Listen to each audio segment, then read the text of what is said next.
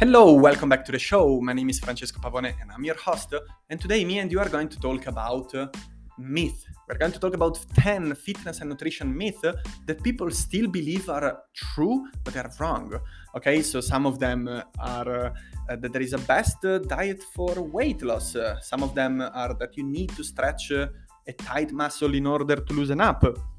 And before we get into it, I'll recommend that you listen to the whole episode.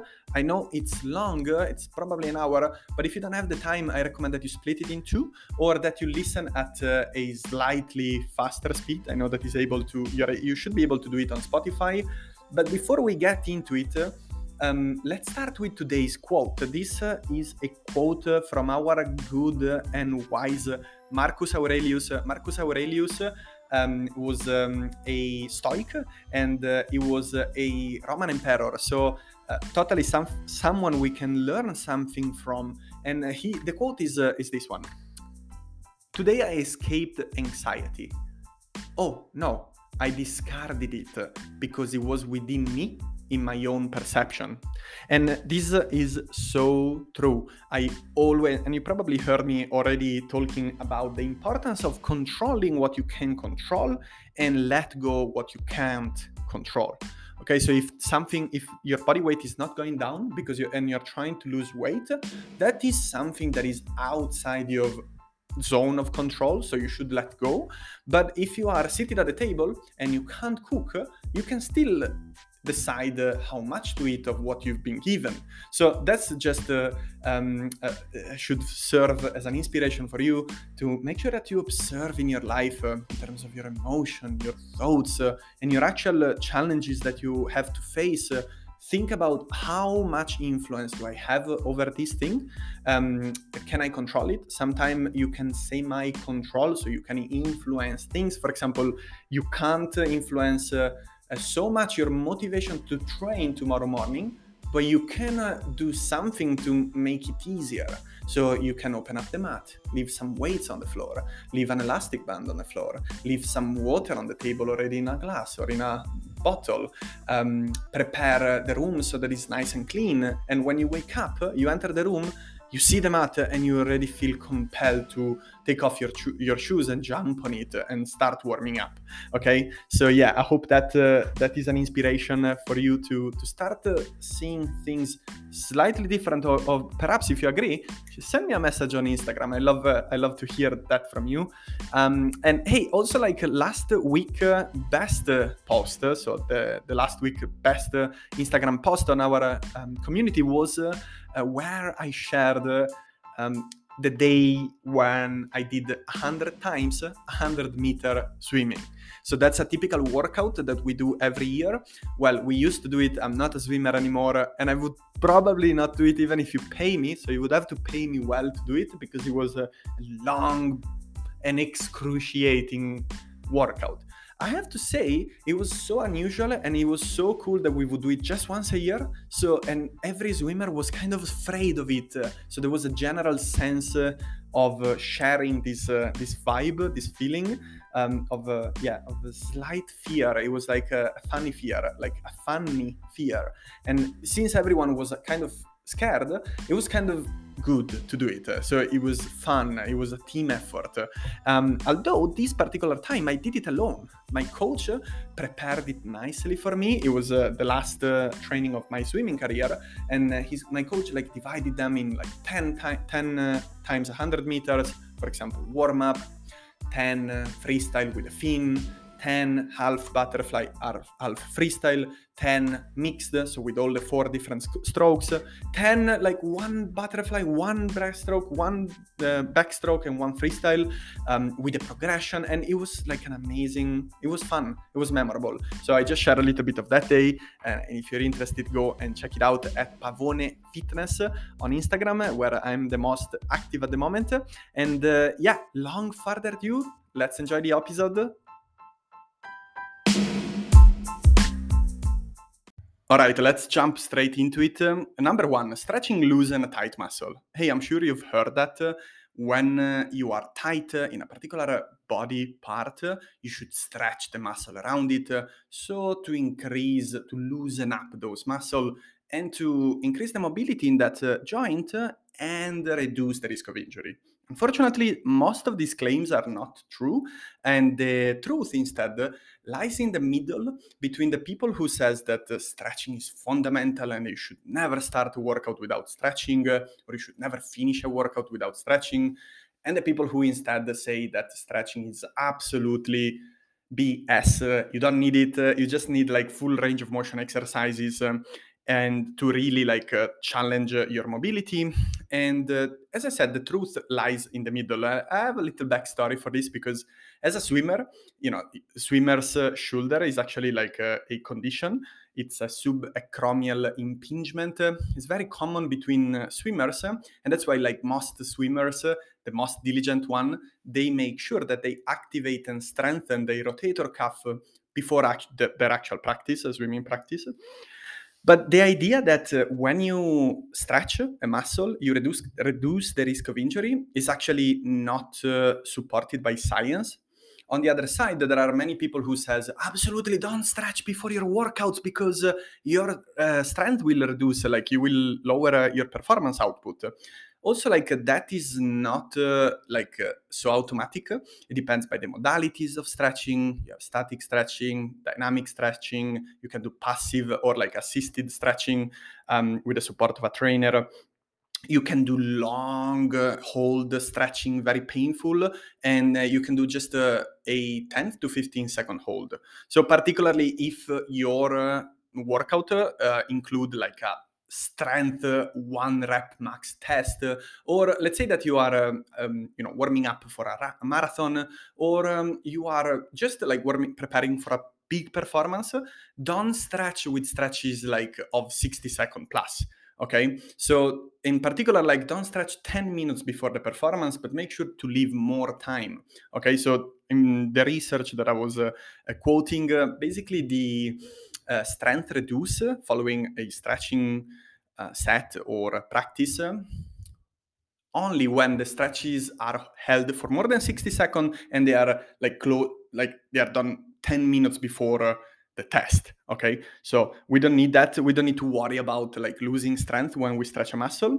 And also i want you to consider that uh, most people they sit at the desk uh, during their day when when they don't exercise.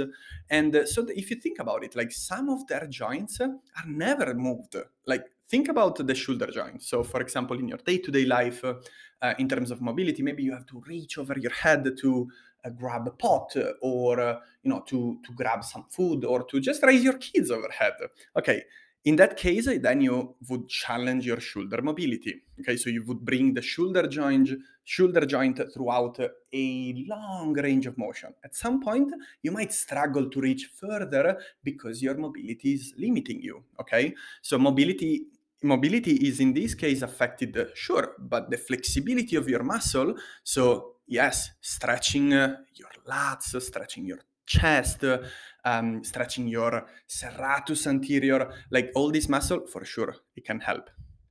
Will like also strengthening the rotator cuff help, and the trapezius medius and uh, inferior help in this moment?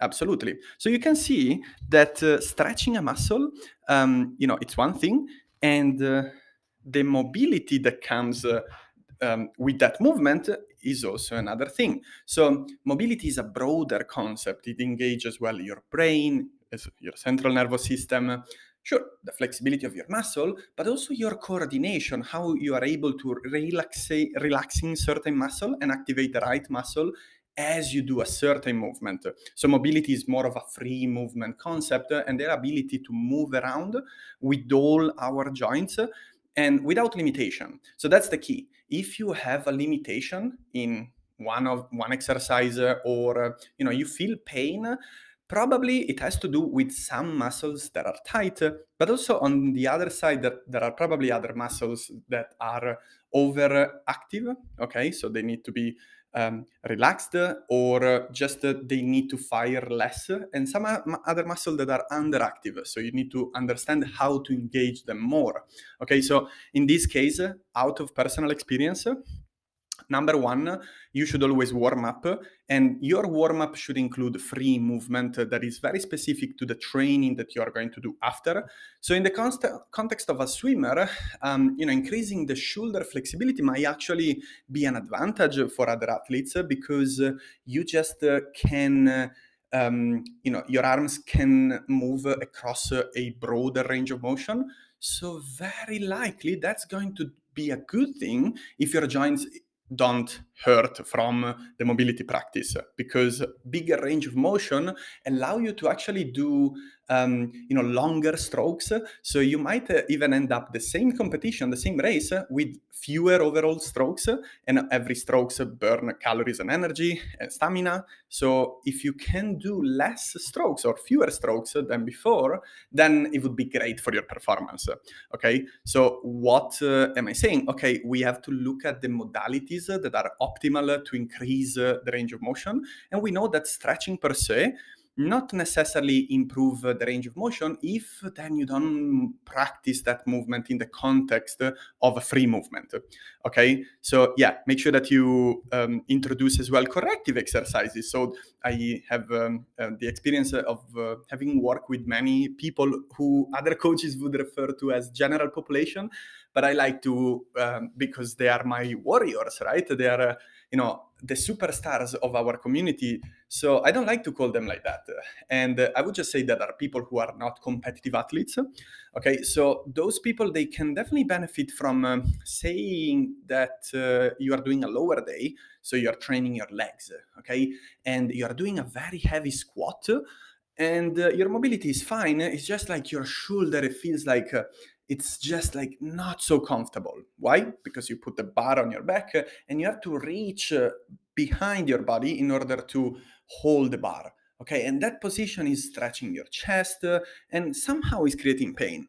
Okay, so between the set of squat, you have actually two minutes free to invest into some corrective exercise for your shoulder. So it could be something like a you know overhead um, reach and then or like some shoulder rotation or some rotator cuff strengthening all those things are beneficial for your shoulder pain and they are not stretching any muscle but they are challenging your shoulder mobility.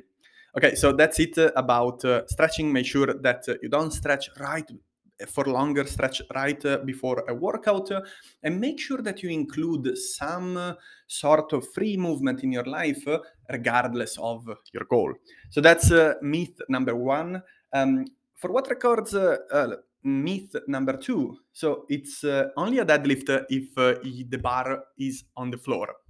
Again, there are people who believe that deadlift is only the traditional deadlift, but keep in mind that the bar has been created like in nature you won't find an even bar like this that allow you to optimally train your strength. Because actually the deadlift we can argue that is possibly for strength and if you're short of time one of the best exercises that you can do. Why? Um, within the squat because they are challenging many joints uh, and allow you to ch- to work uh, on your strength on your overall output. You challenge uh, the highest number of uh, motor unit straight after snatch and clean and jerk so it's it's amazing. It's a great exercise.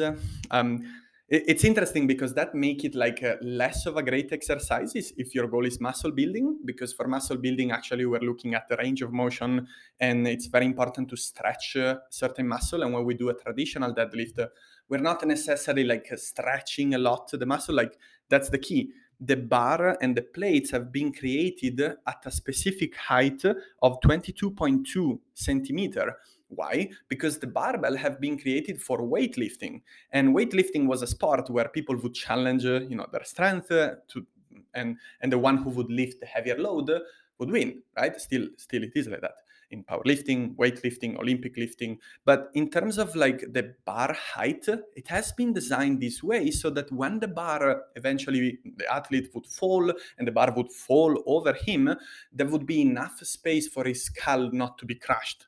Okay, so hey, you know, traditional deadlift is just an exercise that the human race created, and um, you know, we need to think creatively when we think about uh, the underlying principle that we are look we are trying to, you know, apply. So we have to always think about your goal.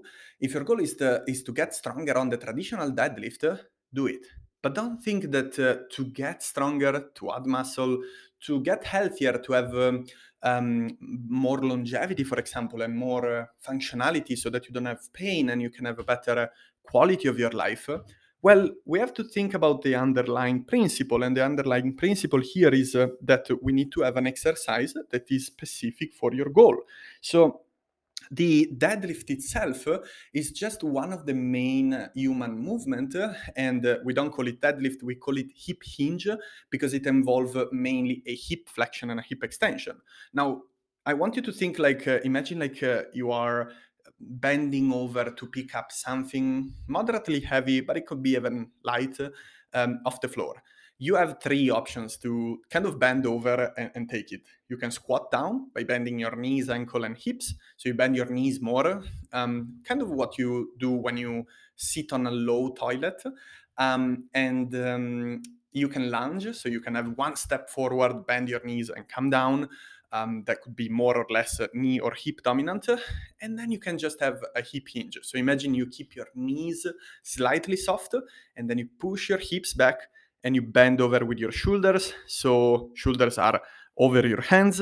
And um, yeah, you are mainly bending over at the hips. Okay, so that is a great exercise because if you think about it, think about uh, the American football player just uh, like waiting for the game to start, or like think about a goalkeeper in football, like ready to um, jump and, and catch the ball. Like that that's a very powerful position, and that's exactly a hip hinge. So you can have your elbows resting on your thigh, and you're leaning forward, and you're in that position where you can easily use your posterior chain. Posterior chain is just I, I, see it as all the muscle that are behind our body, um, but they include as well like the sole of our foot. So it's um, um, you know all the muscle that are sitting behind our body, and in nature they allow us to propel ourselves forward. Okay, so you know there are many great variation of the deadlift because also for the deadlift you need a particular mobility in order to do it properly without hurting your body and hurting like your lower back uh, or um, you know your neck for example they're very common to to suffer from uh, a not so great technique in the deadlift but you still want to train your posterior chain well if you're a complete novice and you have a very like um, concern, very big concern that you're going to get hurt if you do a deadlift, I would have you doing some sort of hip thrust or glute bridge. You can do this with a single leg. Actually, it's a funny story as a personal trainer.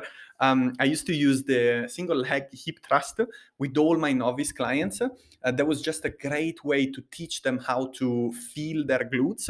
And uh, is one of those exercises where it's kind of impossible to not feel your glutes uh, as you do it. So, you know, clients would hate me and love this and love me for this because during the session, it was actually burning so they would feel their glutes burning but in a setup of entire safety. And uh, so that you know unless like there is a specific performance goal like okay i want to learn how to snatch for example but i'm always um, a fan of having a stimulus so a proper stimulus where you have a strong and healthy setup you know what you're doing there is not so much risk of injury so we keep the risk of injury as low as possible and you can engage like you can enjoy that set more because uh, you're not afraid you're not afraid to get hurt okay? So take for example the differences between a hack squat and a barbell back squat okay? So from a stimulus perspective you would do actually better in a hack doing a hack squat um, i'm not saying that the back squat has never its place i love back squat as i said it's a great exercise but i would also consider like not becoming a back squat evangelist gosh, I like this term, isn't it? And uh, going back to the deadlift, like uh, if someone instead had a good hip hinge, and uh, you know, I would actually run uh, a initial uh, visual assessment, uh, which I never called assessment because I never wanted my new client to felt judged or examined at their first session with a trainer. So I would just introduce it this way: Hey, okay, we're just going to have a look at how you move. There is no right uh, or wrong.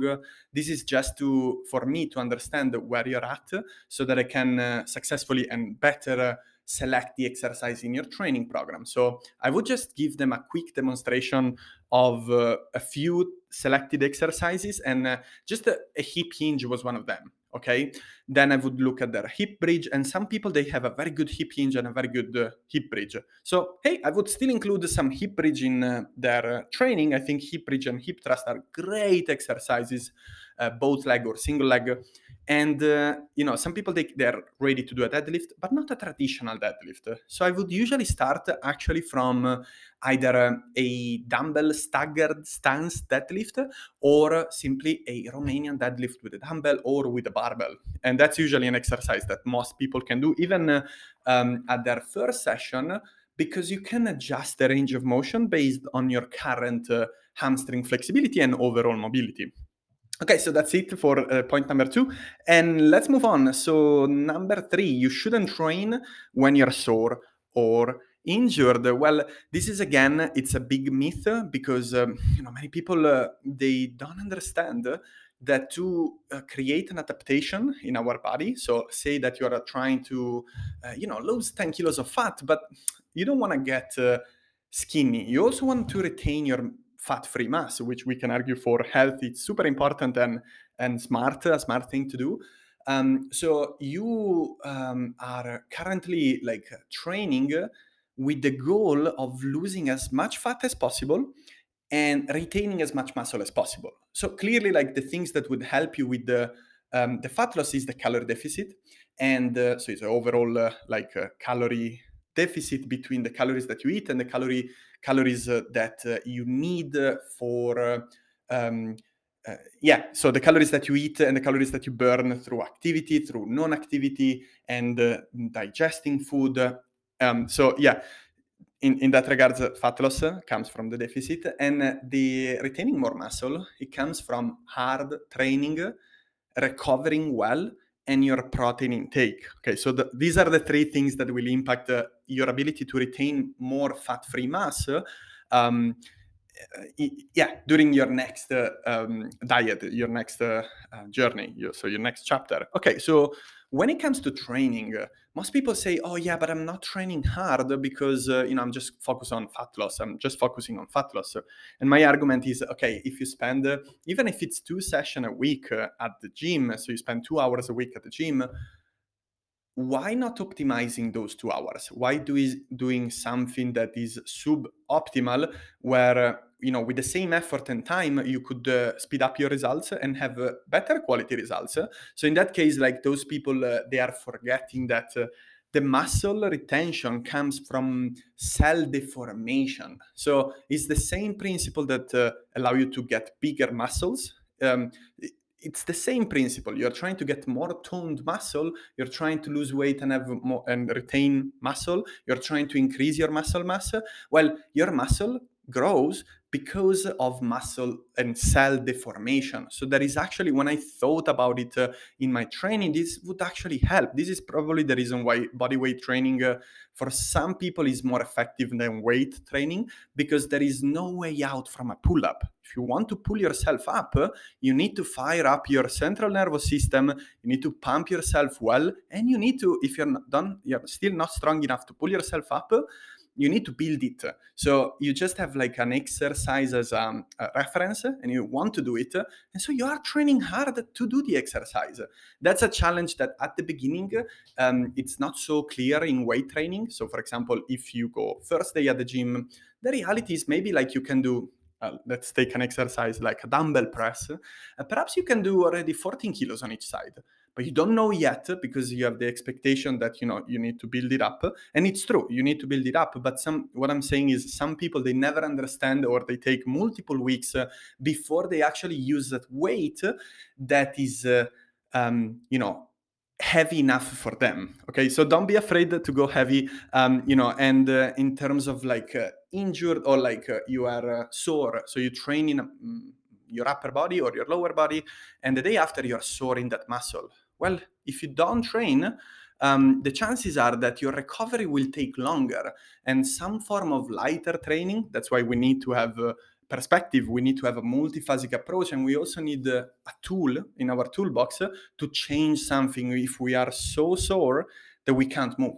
So I wouldn't attempt training when you're so sore that you can't do the stairs.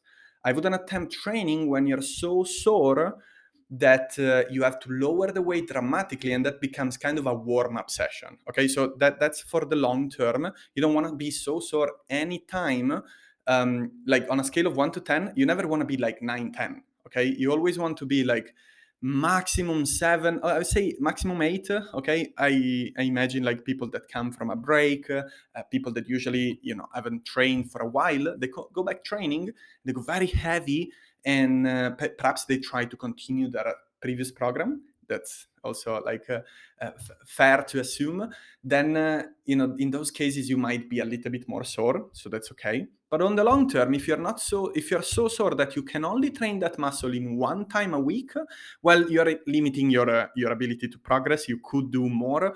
So i would just uh, either take uh, the set uh, um, not so hard so you would leave a couple of repetition in reserve at each set. That's uh, um, you know there are very good reason to think about it. Your fatigue increases exponentially when you go to failure.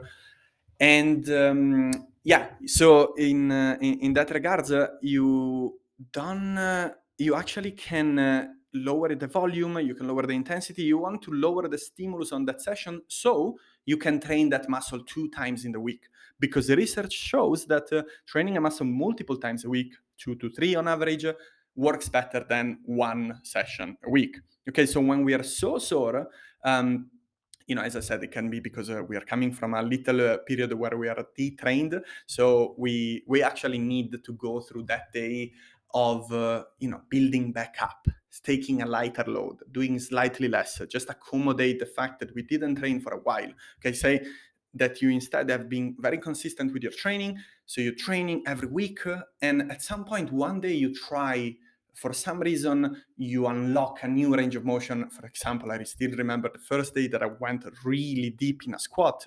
Oh my man, my adductors were fried. So really, the inner thigh the following day for multiple days um, I couldn't walk. I, I couldn't train for sure. I couldn't even imagine training again. So I just left it for that week and I waited until I recovered because, uh, um, you know, it was so painful that I couldn't move.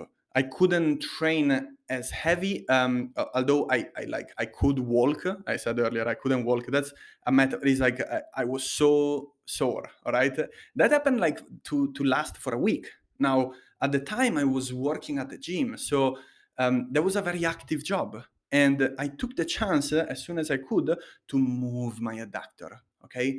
To ge- ge- some gentle movement, okay? That could be a warm up routine or some sort of uh, um, very light uh, impact movement, uh, but free movement. So I would uh, move my hips throughout the full range of motion, uh, feeling a little bit of discomfort, but never like excruciating pain.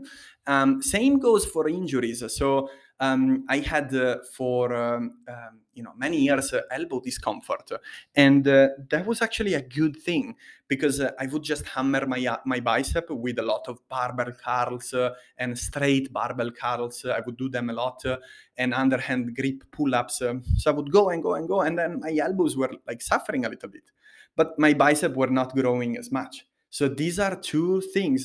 they are red flags hey, the target muscle is not uh, so sore, but the joint involved in the movement that you use to challenge that muscle are okay so you are doing something wrong or you are training to, for too long or you're training too hard so with too too much weight and for too many reps or you're doing too much volume or perhaps your exercise selection could be improved. So very simple lesson. As soon as the lockdown started and i started doing more uh, corrective exercises for my elbows because there is much more impact on the wrist and the elbows and the shoulder when when you train with gymnastic rings. And I discovered that my uh, actually the muscle around the, joint, so my elbow, my forearm, um, and the brachioradialis in particular, I never trained in the first three years of my training um, in, in the fitness uh, industry. I never did any sort of hammer curl. And um, you know, when you do a lot of pull-ups, you train for sure your uh, brachioradialis more. Um, you know, that that I would do at the time. So for me, that was a big lesson. By strengthening the forearm, I actually get rid of the pain. Even now that I go back, went back to the gym and I train with the um, resistance training, so with dumbbells and machines and body weight too, my elbow is just uh, more functional. It's not uh, painful. But would have I understood this if I stopped training? No. So that that's why, like, uh, if you're sore, keep going to the gym. Like there are things you can do.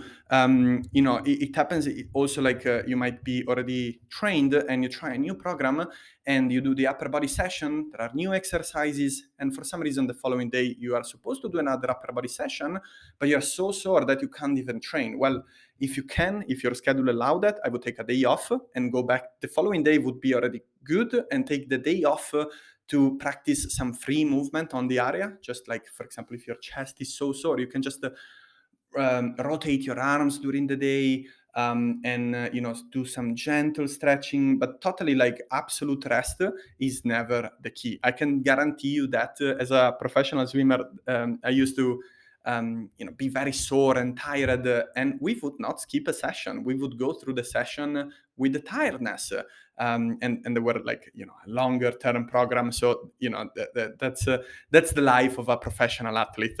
So that's uh, number three. Point number four. So um, there is the best diet for weight loss. There is no best diet for weight loss, and uh, if you haven't listened to it, go and listen to the, the last episode. Um, there, there are like, yeah, diets are dead.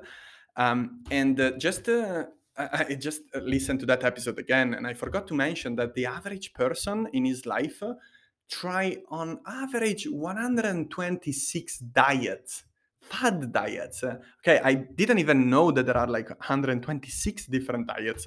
Um, but yeah, there are diets like uh, the South Beach, uh, the carnivore diet. Uh, uh, there are some crazy people out there that I don't know how they do, but they eat raw organs.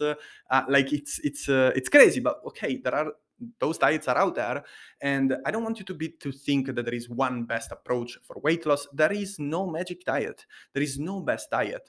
And just about every diet that works also like keep in mind this. So i speak with many people who lost weight with the low carb diet but my question for you is this. How is your weight today compared to the end of the diet? Did you gain weight? And was it planned? Was it intentional? Was it something that you wanted to? What did you want to gain eight kilos in the last year? Okay. If not, that approach didn't work for you because uh, one thing that I always try to to to teach you and to preach is that uh, if an approach, a nutritional approach, work for you for a short limited uh, limited time, but doesn't work for you like after the diet is finished then the whole approach doesn't work for you because failed at teaching you the principle by which by which it worked okay? So all those diets they work because they apply calorie restriction so they create an overall calorie deficit. Um, there are uh, mm, yeah they they basically give you rules so kind of uh, restrain a constraint and constraint is just like a, an inability to act in some ways. It could be like a constraint of time see intermittent fasting where you don't eat at a certain time. It could be like that they exclude the whole food category. Um, and uh, you know these these are, are, all things like for example there is a, a very famous uh, nutritionist uh, he's called lemme in uh, italia in italy and uh, the, he recommend like for example he mm, uh, market his diet by saying, uh, you know, eat whatever you want, but uh, you will lose a lot of weight. So I went into the details because that's a pretty big claim for a diet uh, and a famous uh, diet uh, like, like his. So the eating as you as much as you want is uh, as follow. Like you can eat as much as you want, as much pasta as you want, but only without salt and at 6 a.m. in the morning. So imagine the average person eating a bowl of pasta at six in the morning already difficult to wake up to cook the pasta for that time. And uh, you know how much do you think how much pasta do you think that person will end up eating? Very little right? Or same for like the salmon trout for um, dinner. He would recommend okay you can eat as much as you want.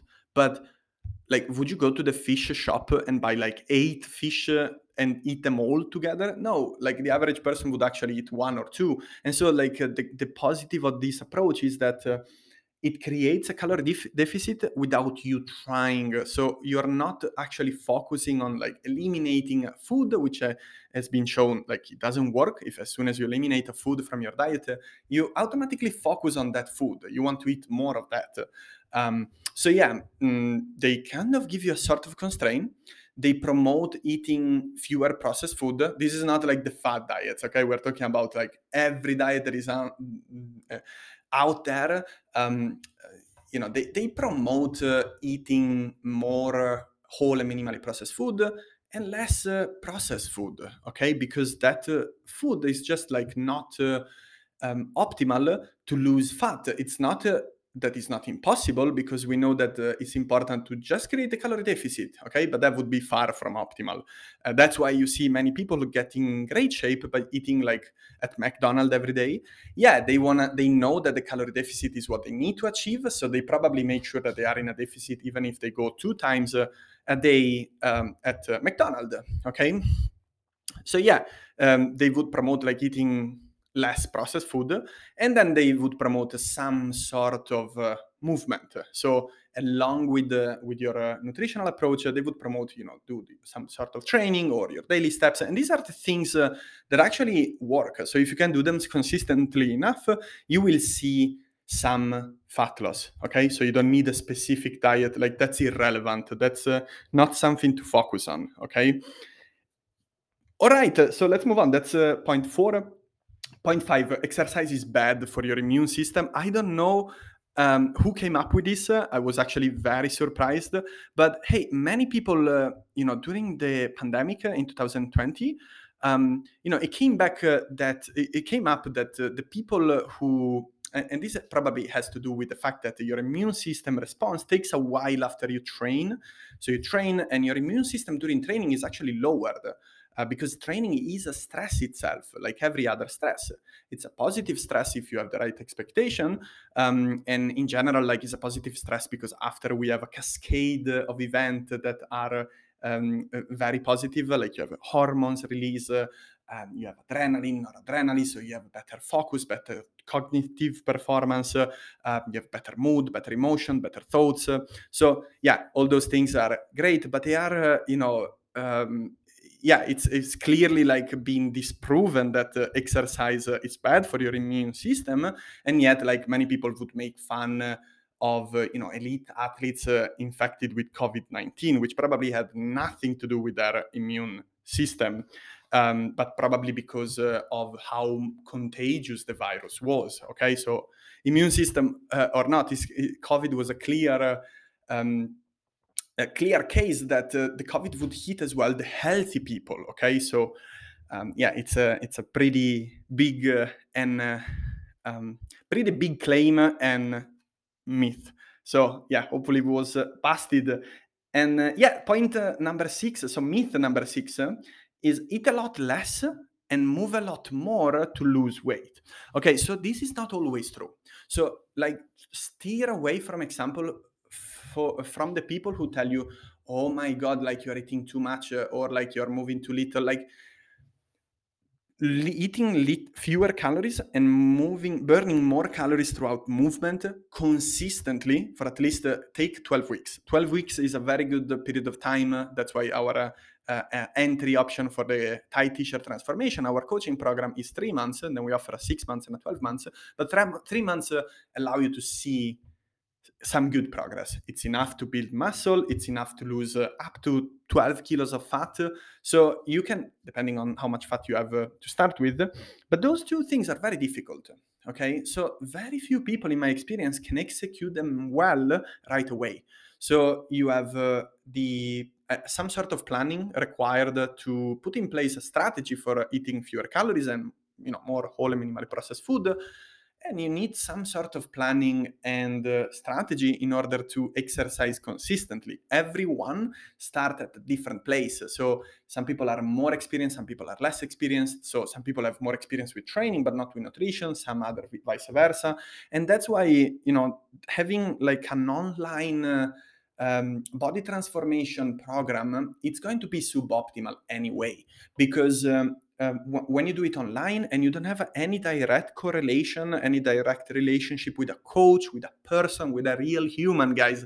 Like I was uh, laughing because uh, you know the uh, artificial intelligence is going to be better and better and better in the future.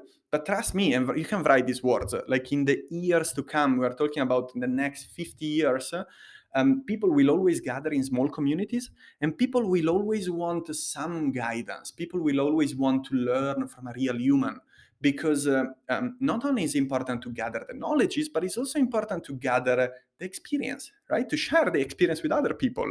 Uh, we need that. We need that as human um, so yeah those things would be very difficult um, so that's why in our consultation we would uh, recommend that you start from one.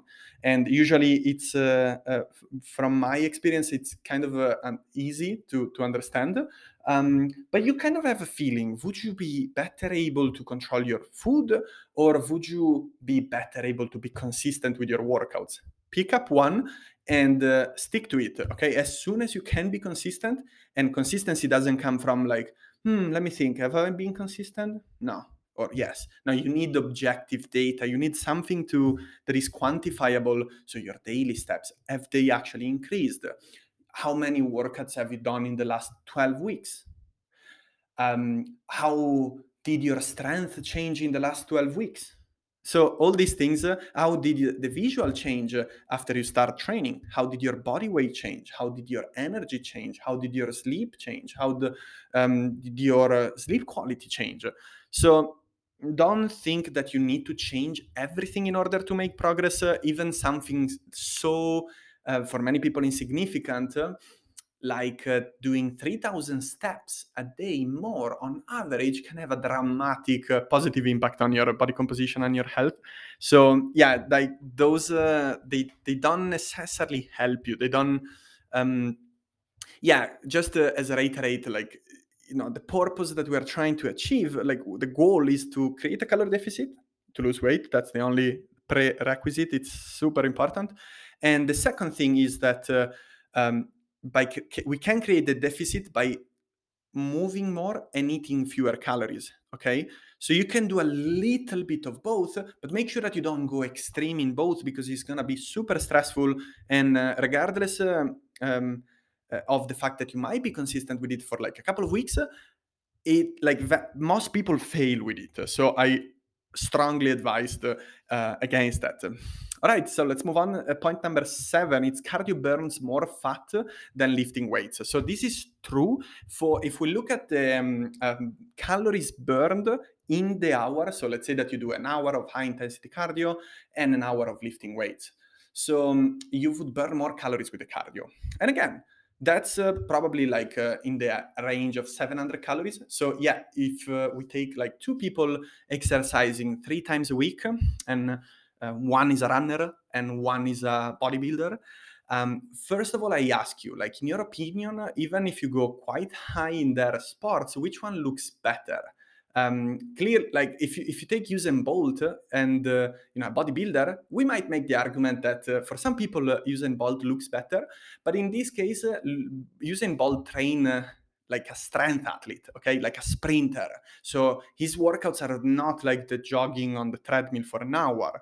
Okay, so if we in this case we are talking about cardio, so Usain Bolt uh, would not be the, the good example. We would need to take someone like a marathon athlete, and then we take a bodybuilder. And in uh, most people's opinion, the bodybuilder, natural bodybuilder, not drug, uh, uh, yeah, not drug enhanced, uh, just natural. That that's the only athlete I look at. I look at the other as you know sculpture, as art, but not as sport.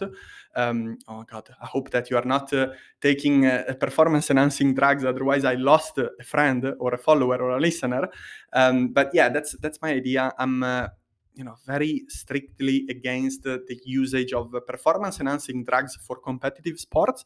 Um, although I look at some of them, uh, you never have the certainty who is uh, taking drugs and who is not. Um, but hopefully, you know the world. Um, the WADA, so the World Anti-Doping Agency, would do an even better job at testing athletes. Um, but yeah, like the um, uh, cardio, so it burns more fat, but the calories burned through activity have only a little impact uh, on our overall calorie deficit. Yes, our overall energy balance, uh, it's determined by um, our resting metabolic rate, our non-exercise activity thermogenesis, which is like the amount of calories we burn when uh, we are not working out. So our amount of steps, daily steps, the movement that we do. Hey, I'm recording this podcast standing, by the way. This is why I'm able to sometimes go even over 10,000 steps just by recording the podcast. I'm, uh, you know, here for an hour and I'm moving around a little bit. Okay, clearly I'm in front of the desk and with the mouth next to the microphone, but I'm standing. I could be seated.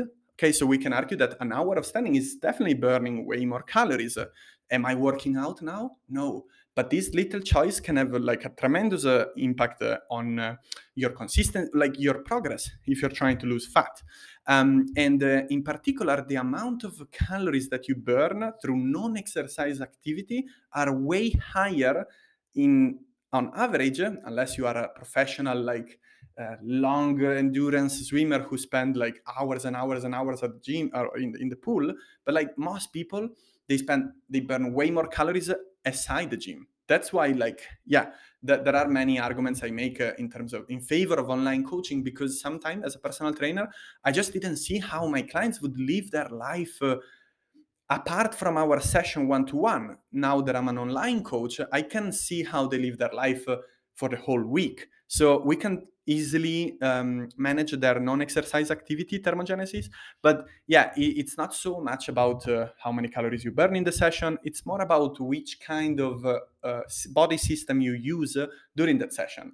And in particular, uh, you probably know that in this podcast we talk um, about which uh, all the topics uh, that can help you successfully get stronger, improve your health, but also like with um, um, focus on uh, building a good physique, a good body, a body that you're proud of, with a good focus on your growth, so that you consistently progress and that you don't just you know do it and then forget about it, because you can can keep uh, in this way. Uh, implementing like all the healthy practices that align with this okay so we talk a lot about like building muscle and uh, losing fat um, your growth, uh, time management, priority settings, uh, and uh, daba daba daba.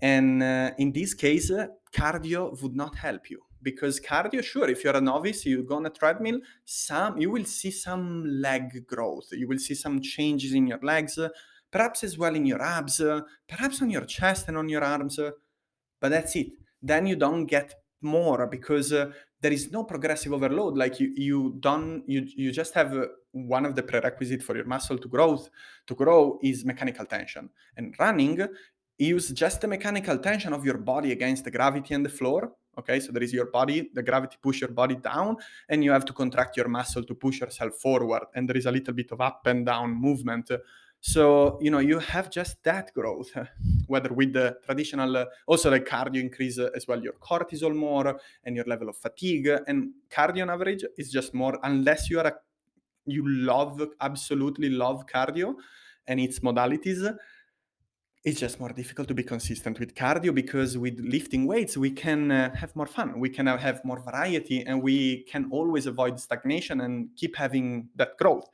Um, yeah so we have last three points.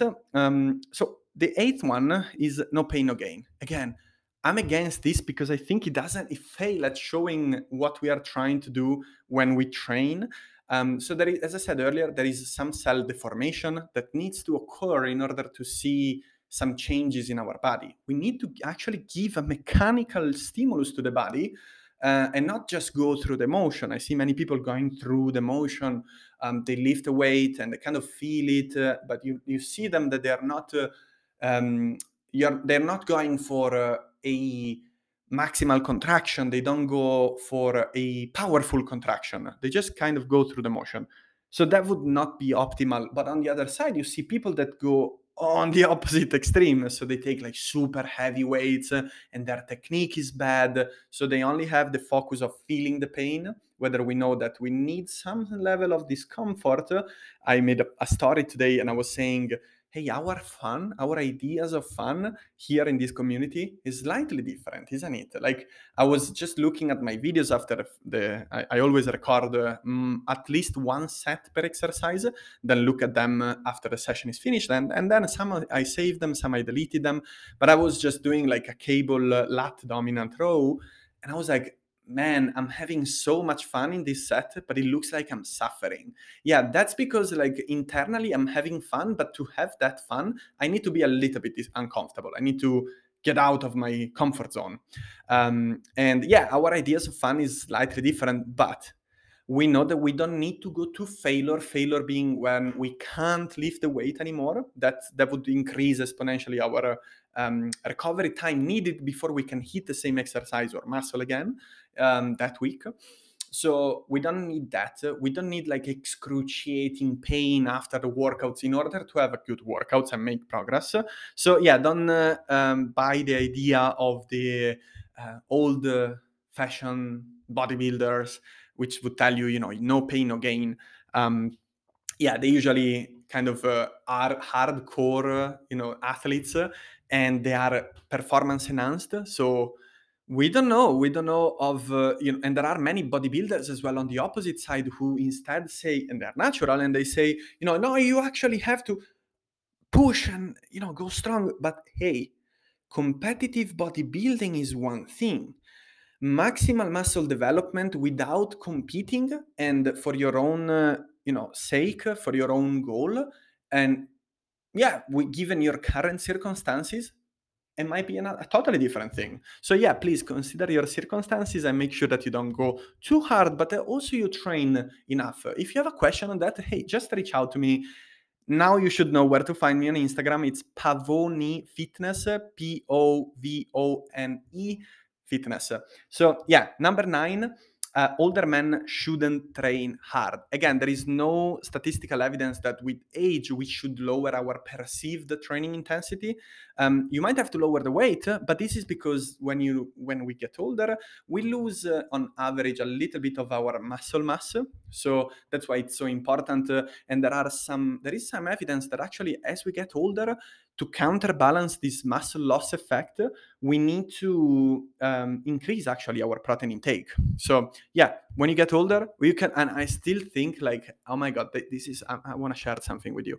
So I always thought that um, um, one day I will have to go to the gym and pack my bag, uh, go take, take the car or the bike, uh, go to the gym and think like I have my playlist and think, okay, this is going to be my last workout in my life man, like I don't want to have regrets. And I imagine like that one day I will leave the gym and I will say hi to the gym, like for the last time. That's it. You won't go back to it.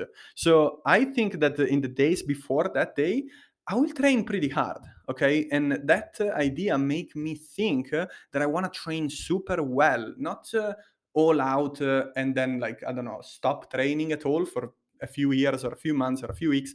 I want to be consistent. I want to go training and have a part of my training. Um, training is not my life. It fills my life, um, but it doesn't take much space in my life. I train for four hours, well, five hours a week at the moment. Um, so yeah, that's not much, but I want to do it. I need that feeling every day. I really want it. So yeah, we can actually go have fun training hard and challenge our body.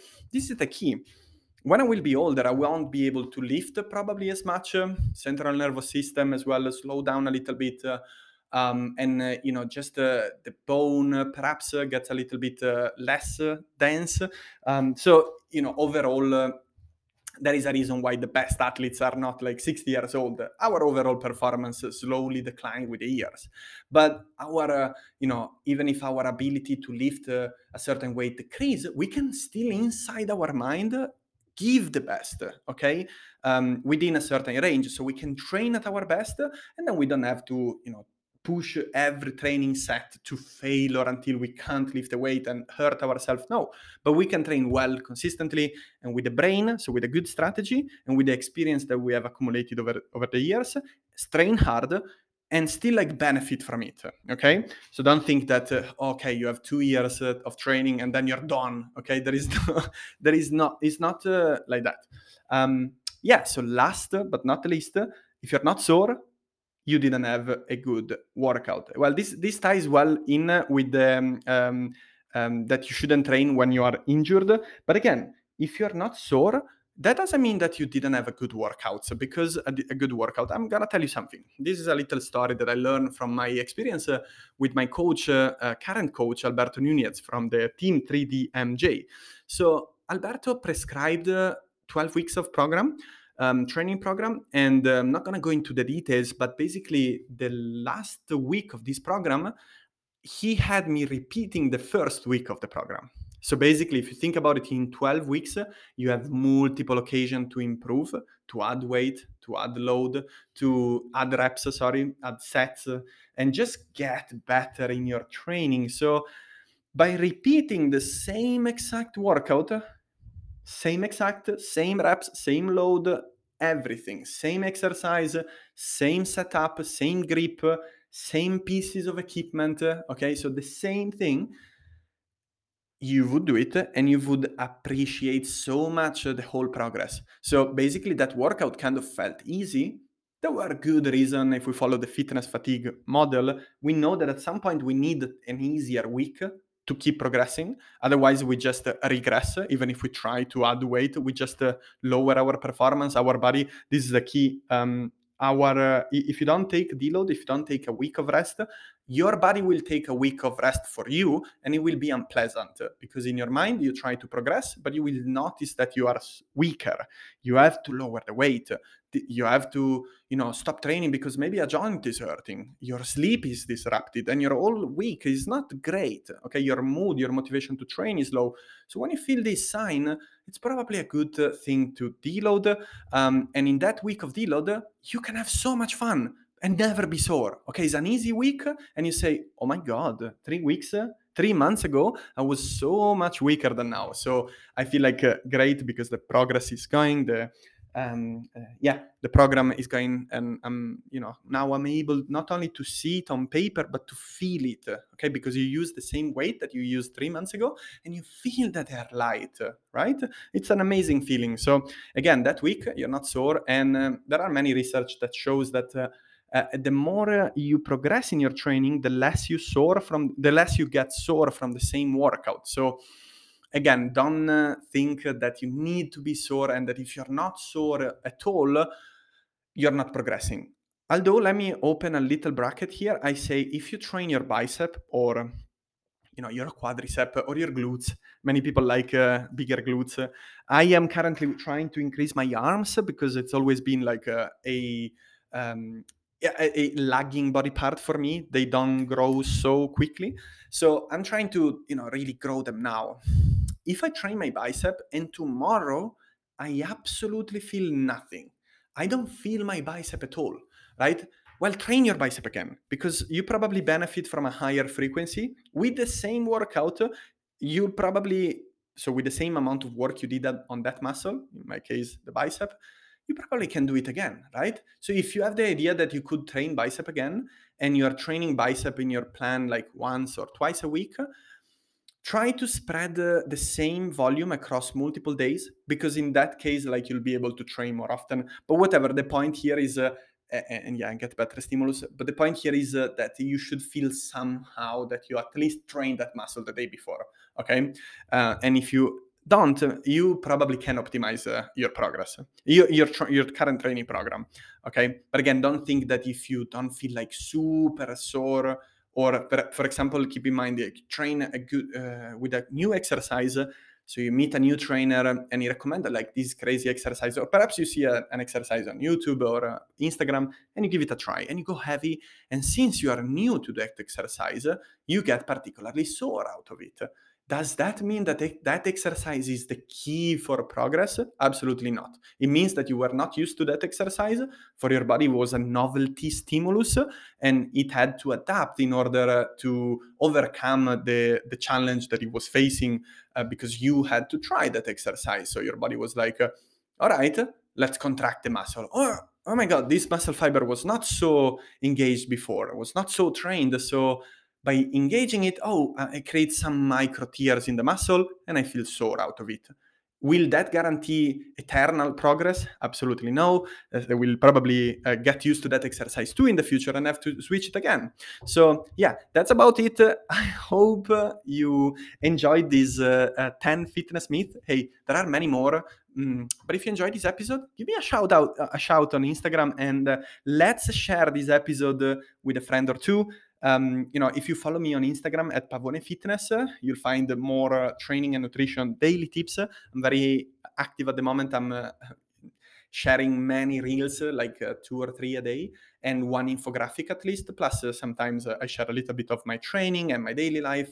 So we do lives as well on Fridays. So it's a it's a, a very healthy and open space where to be um, if you want to elevate your fitness and health in uh, to, to another place in in the next level in 2022 so again if you can uh, share this episode with a friend or two who you think would like it uh, that'd be a massive help for uh, our community and uh, the growth of this show.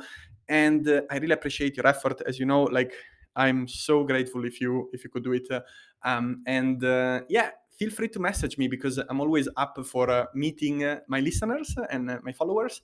So, hey, from Coach Francesco is everything. Ciao, ciao.